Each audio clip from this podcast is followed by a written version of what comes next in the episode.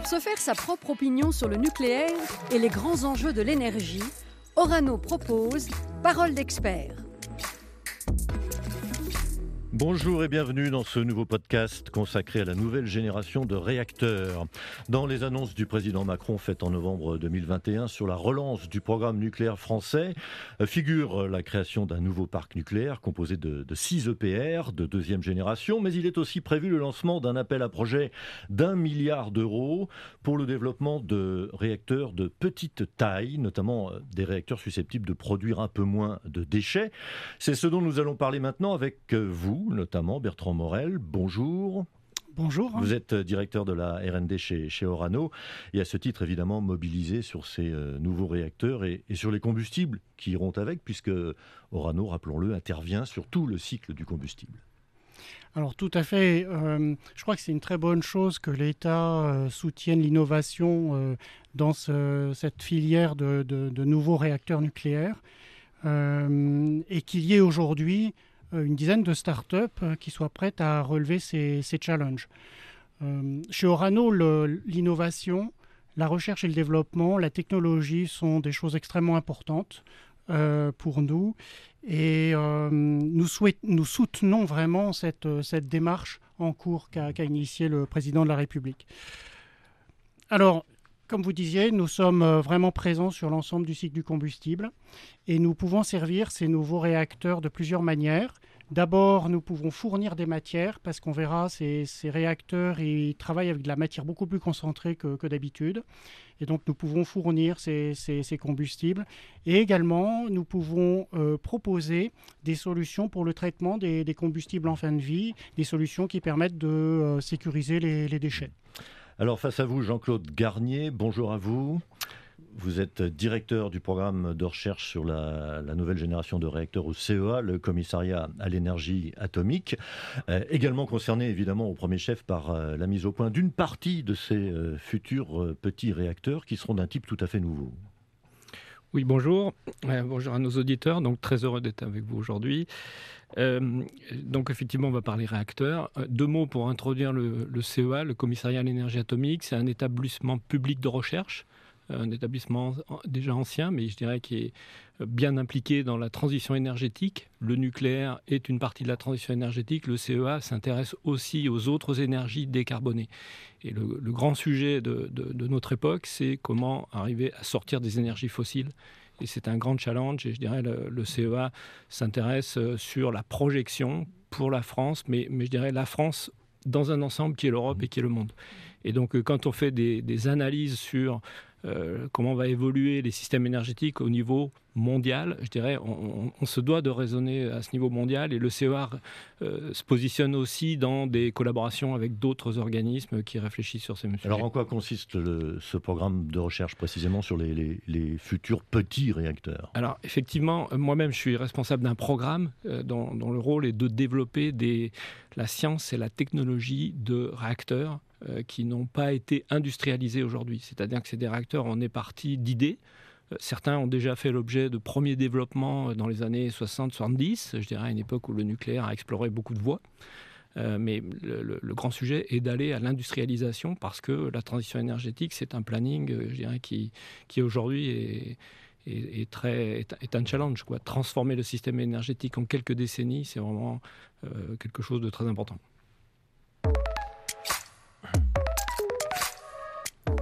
Parole d'expert, des entretiens animés par Yves Decamp. Alors pour commencer, Jean-Claude Garnier, je, reviens vers vous avec euh, une petite précision. Qu'entend-on précisément euh, par euh, ce qu'on appelle des réacteurs de quatrième génération? Oui, alors je vais, parler de réacteurs innovants, je dirais, de façon un peu plus générale. Et effectivement, parmi les réacteurs innovants, il y a euh, les réacteurs qu'on appelle de quatrième génération. Alors, euh, le, les, réacteurs nucléaires euh, qui sont aujourd'hui construits dans le monde euh, sont à peu près tous du même type. C'est des réacteurs euh, de la technologie des réacteurs à eau. Euh, ils sont, ces réacteurs, ils, sont bien adaptés pour la production électrique. Euh, et je dirais c'est les réacteurs, les EPR que vous avez cités au début, c'est typiquement cette technologie de réacteur. Euh, quand on pense à un déploiement massif d'énergie nucléaire, on, on, se projette sur euh, d'autres réacteurs à côté de ces réacteurs-là, de façon complémentaire, pour répondre à des besoins un peu différents qui seraient, par exemple, de produire de la chaleur pour des process industriels, pas seulement de l'électricité, mais aussi de la chaleur. Mais pourquoi devront-ils être de petite taille? Alors la, petite taille, je dirais, ça, ça correspond à une analyse du marché. Euh, c'est pas forcément, on raisonne pas forcément sur le marché français, hein, comme je l'ai dit. Euh, quand on regarde au niveau mondial, euh, il y a beaucoup de pays où le réseau électrique, les lignes haute tension sont beaucoup moins développées qu'elles sont en Europe de l'Ouest. mais c'est même vrai aux États-Unis. Le, réseau électrique, à certains endroits, ne supporte pas l'installation de gros réacteurs. Donc, si on veut déployer rapidement du nucléaire, il faut prendre les choses comme elles sont, y compris le réseau électrique et des réacteurs plus petits euh, sont plus adaptés à beaucoup de besoins dans le monde. Alors vous dites euh, sont, mais euh, pour l'instant il n'existe évidemment qu'à l'état de, prototype ces futurs petits réacteurs, Bertrand Morel. Oui, tout à fait. Alors, ils, apportent quand même des avantages, justement, en termes de rapidité de construction. Ça permet de, de réduire les coûts au départ, c'est très important. Et puis également, je pense que leur petite taille, ça leur confère des avantages en termes de sûreté. Non pas que les gros réacteurs ne, sont pas sûrs, mais le fait d'être petit, ça permet d'avoir ce qu'on appelle de la sécurité passive, euh, alors qu'un gros réacteur va avoir besoin de beaucoup de redondance et de systèmes actifs pour, euh, les refroidir euh, en cas d'accident. Donc ces, petits réacteurs, ils, apportent des, promesses dans des cas particuliers, comme disait Jean-Claude, euh, et, donc, euh, je pense, des, un intérêt économique euh, à terme pour un déploiement. Alors après, dans les petits réacteurs, il y a la catégorie des petits réacteurs avancés. Alors là, ce sont des réacteurs qui sont beaucoup plus innovants, qui ne vont pas être refroidis à l'eau et qui vont permettre euh, des choses qu'aujourd'hui les réacteurs classiques ne peuvent pas faire. Typiquement, on va pouvoir travailler à beaucoup plus haute température et ça c'est intéressant pour euh, ben, les, nouveaux besoins énergétiques, hein, produire de l'hydrogène, euh, récupérer de la chaleur haute température. Et puis les réacteurs qui vont travailler avec des neutrons rapides, ils vont être très intéressants parce qu'ils vont permettre de mieux gérer les, actinides, c'est-à-dire le, le combustible, et réduire la quantité de déchets, la radiotoxicité de ces déchets euh, à terme. Alors on reviendra sur, sur tous ces points, euh, bien sûr. Euh, le projet le plus avancé en France aujourd'hui, Jean-Claude Garnier, c'est le, le, projet NUWARD, Nuclear Forward. vous pouvez nous, en dire un mot? Oui, donc NUWARD, c'est un projet qui est, qui est rentré en phase, on va dire, de développement industriel.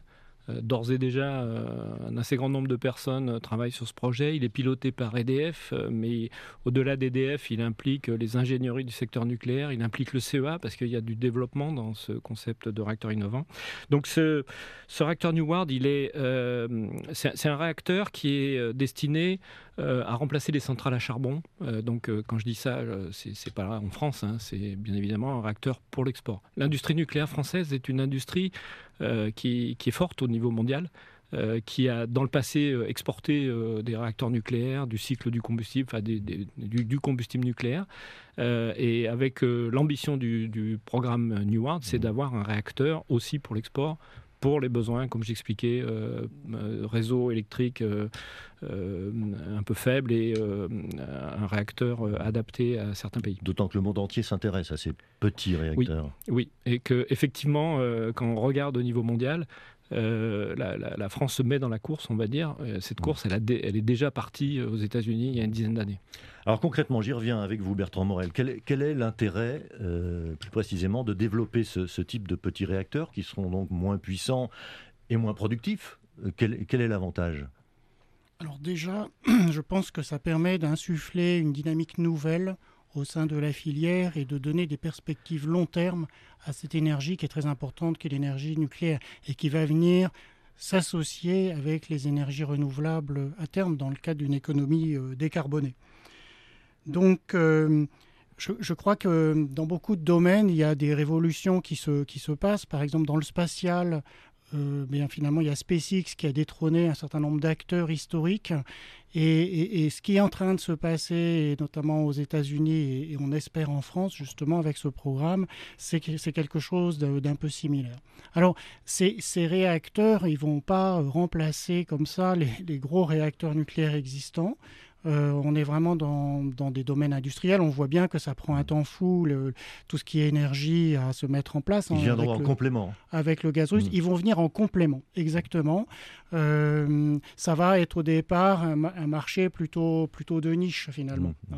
Et puis progressivement, si les promesses de ces nouveaux réacteurs sont tenues, hein, parce qu'aujourd'hui les TRL ne sont pas toujours très élevés, eh bien ils viendront se déployer progressivement et le gros avantage à terme que l'on voit, c'est euh, l'autonomie énergétique, mmh. parce que ce type de réacteur fonctionnant avec des neutrons rapides, ça permet une autonomie quasi totale par rapport aux, produits miniers. Donc moins de puissance et plus de simplicité dans la mise en œuvre. Voilà, à terme, exactement. Jean-Claude Garnier. Effectivement, il y a, pour, euh, expliquer à nos auditeurs, il y a effectivement, vous, centrez la discussion sur la puissance. Euh, comme j'ai dit, la, puissance, c'est une question d'usage.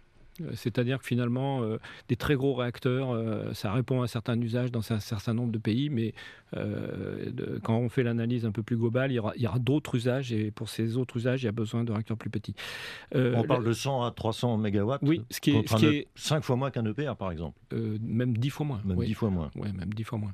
Donc, c'est complémentaire.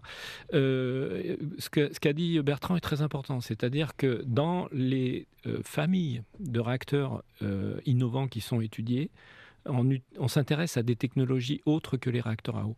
Euh, Neward, c'est un réacteur à eau. Donc, euh, il est un peu spécifique, la sûreté, etc. On ne va pas rentrer dans trop de techniques, mais c'est quand même un réacteur à eau qui a fondamentalement les caractéristiques d'un réacteur à eau. dans les réacteurs avancés, il y a d'autres technologies euh, et, Bertrand a cité les réacteurs à neutrons rapides. Euh, là, on est au niveau de la, physique des réacteurs, c'est l'utilisation de l'uranium. En fait, euh, les réacteurs à eau utilisent assez mal l'uranium. on prend l'uranium de, la mine, cet uranium il passe dans les réacteurs et, et, il devient un combustible usé.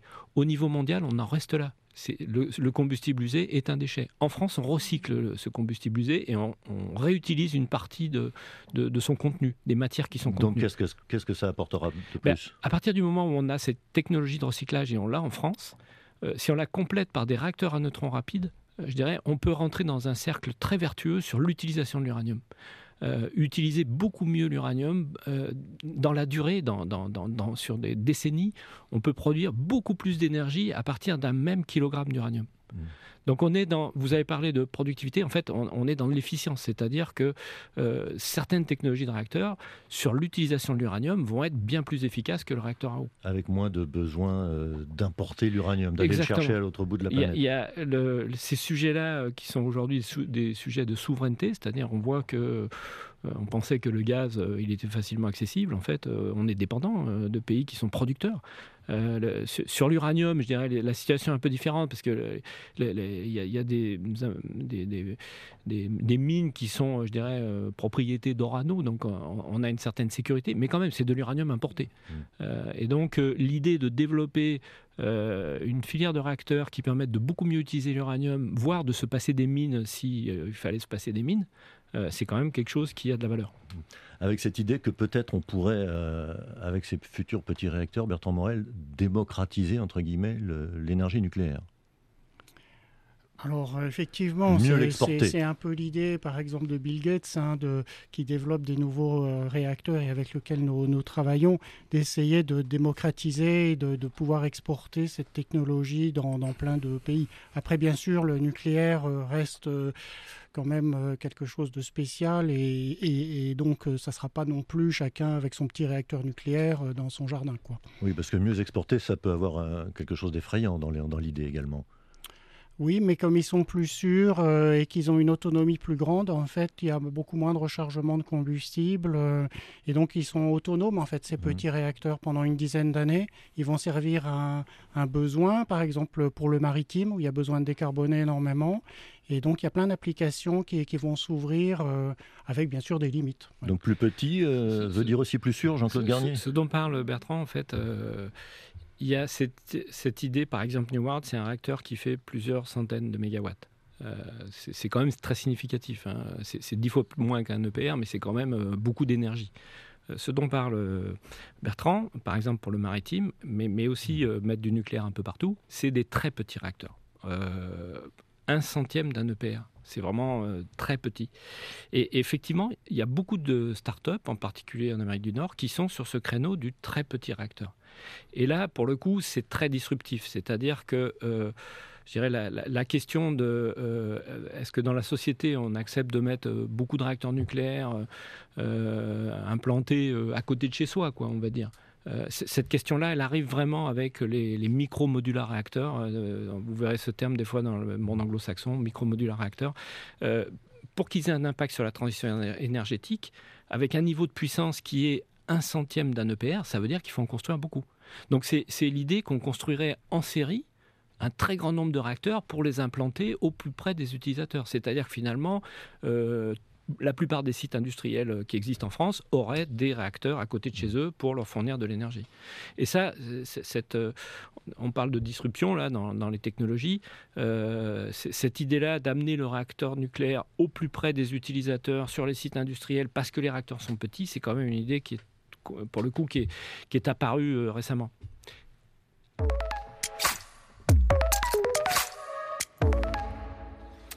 Alors pour alimenter ces, réacteurs du futur, il faudra toujours du combustible, évidemment. Euh, et là, qu'est-ce qui va changer, Bertrand Morel? Quels combustibles seront utilisés? Alors déjà, en fait, euh, le combustible va être beaucoup plus concentré que celui qu'on a aujourd'hui. Concentré au sens euh, enrichi en uranium. ensuite, ce qu'il faut voir, c'est que ces technologies de réacteurs sont très foisonnantes. Il y a beaucoup de, choses qui se passent et du coup, ça se traduit bien sûr sur les types de combustibles.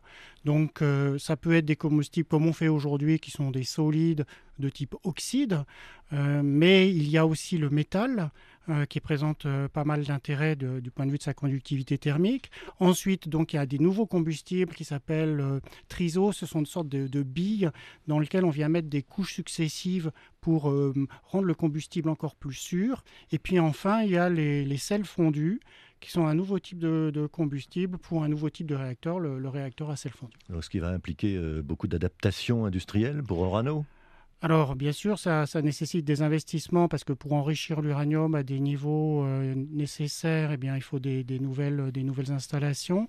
Il va falloir aussi adapter euh, effectivement des nouveaux procédés pour pouvoir passer de, la matière première qui a servi à l'enrichissement, qui est un fluorure d'uranium, à ces différentes formes chimiques que sont l'oxyde, le métal, le triso et le sel. Alors à propos des, réacteurs à sel fondu, euh, Jean-Claude Garnier, on, peut en, savoir plus sur la façon dont, ça fonctionne? Oui, euh, donc effectivement, euh, le combustible est sous une forme liquide. ce, qui est, très différent de, ce qu'on fait actuellement dans les réacteurs, où le combustible est solide. Et, le fait qu'il soit liquide, je dirais, ça a des avantages, mais ça a aussi des inconvénients. Donc, la faisabilité du réacteur tel qu'on on a défini le cahier des charges avec Orano et, je dirais, on, a, on a lancé un programme de recherche euh, il y a quelques années sur ce sujet. La faisabilité de ce réacteur n'est pas acquise. Donc, euh, on, pour hmm. vous dire qu'il euh, y a des, quand on parle de maturité, maturité technologique, il y a des technologies auxquelles on s'intéresse qui ont des niveaux de maturité qui sont très bas. Et, donc euh, le développement va prendre un certain temps. Il faut établir la faisabilité, il faut euh, construire euh, des, moyens expérimentaux qui vont démontrer, preuve de concept, mmh. que un réacteur comme celui-ci est, viable. Donc je dirais, on est sur des, sur des sujets qui, on, a bien identifié pour quelles raisons on étudie ces réacteurs-là. C'est un point très important pour pouvoir avoir un fil directeur. après, on est sur un développement qui va s'inscrire dans la durée. Alors, puisqu'on est dans le, futur, juste un mot euh, sur, euh, sur la fusion dont on dit qu'elle sera un jour la solution ultime de, nos problèmes énergétiques, mais on, est encore très loin du compte, hein. on est dans la science-fiction là encore. Euh, alors on n'est pas dans la science-fiction, hein. vous savez, on construit en France ITER. Donc ITER, c'est un réacteur de fusion, c'est une, grosse machine qui est une machine de physique.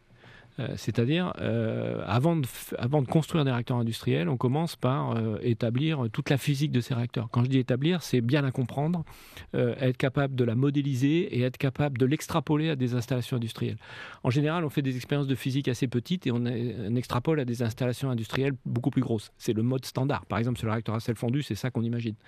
Dans le domaine de la fusion, la physique, pour l'étudier, il faut d'emblée construire des grosses machines.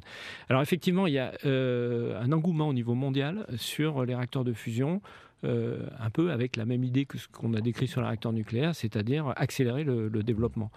Est-ce que pour autant, je dirais, la fusion va être industrielle en 2050 On a des doutes hein, quand même. Enfin, moi personnellement, je ne vais pas engager mon organisme, mais je dirais euh, voilà, c'est quand même des machines complexes. Euh, les machines plus petites de fusion seront beaucoup moins instrumentées. On en apprendra beaucoup moins sur la physique. ITER garde tout son sens euh, pour comprendre la physique. Mmh. le développement d'ITER, il va démarrer dans quelques années. Quoi. Donc, aller aux machines industrielles de fusion, ça, va, ça va, prendre du temps. Alors en conclusion, en attendant la, fusion, on a compris que les réacteurs de, de la nouvelle génération à 10-15 ans à peu près, ouvre des, perspectives très prometteuses. Mais quand je dis 10-15 euh, ans, Bertrand Morel, je suis, à peu près dans, les temps eh ben, En fait, il faut d'abord construire des prototypes. Et ça, ça prend environ une dizaine d'années. Et puis après, en fonction des résultats, il y aura un déploiement qui va, qui va pouvoir s'opérer. Mais effectivement, ce pas des, des technologies qui peuvent se mettre en œuvre extrêmement rapidement. Quoi.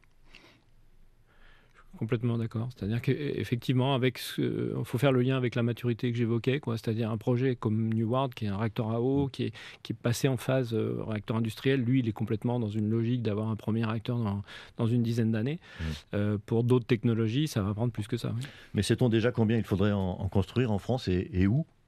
Alors, non, aujourd'hui c'est trop, trop prématuré, mais ce que nous on se dit, c'est qu'il hum, pourrait y avoir une flotte d'à peu près 80% de PR en termes de puissance délivrée, et puis 20% de ce type de, nouveaux réacteurs. Après, ça peut s'équilibrer en fonction de, des besoins. Nous, l'intérêt qu'on y voit, particulièrement par rapport aux réacteurs à sel fondu, pour revenir dessus, c'est leur possibilité de, gérer euh, tous les actinides, de pouvoir euh, reprendre un certain nombre de produits qui aujourd'hui contribue beaucoup à la radiotoxicité des déchets, des, combustibles usés, pour pouvoir en, refaire du nouveau combustible et les brûler à l'intérieur du réacteur.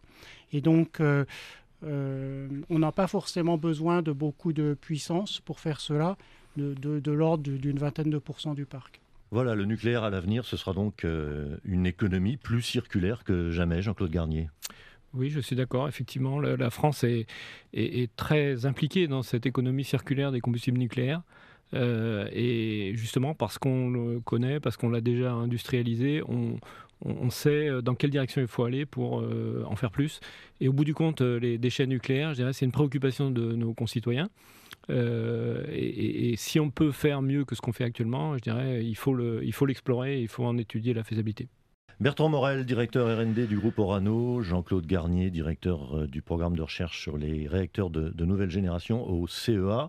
Euh, merci à vous pour toutes ces explications qu'on peut compléter, bien sûr, en allant sur le site du commissariat à l'énergie atomique et de façon générale pour tout ce qui concerne le cycle du combustible nucléaire sur le site d'Orano, bien sûr. Merci, à bientôt.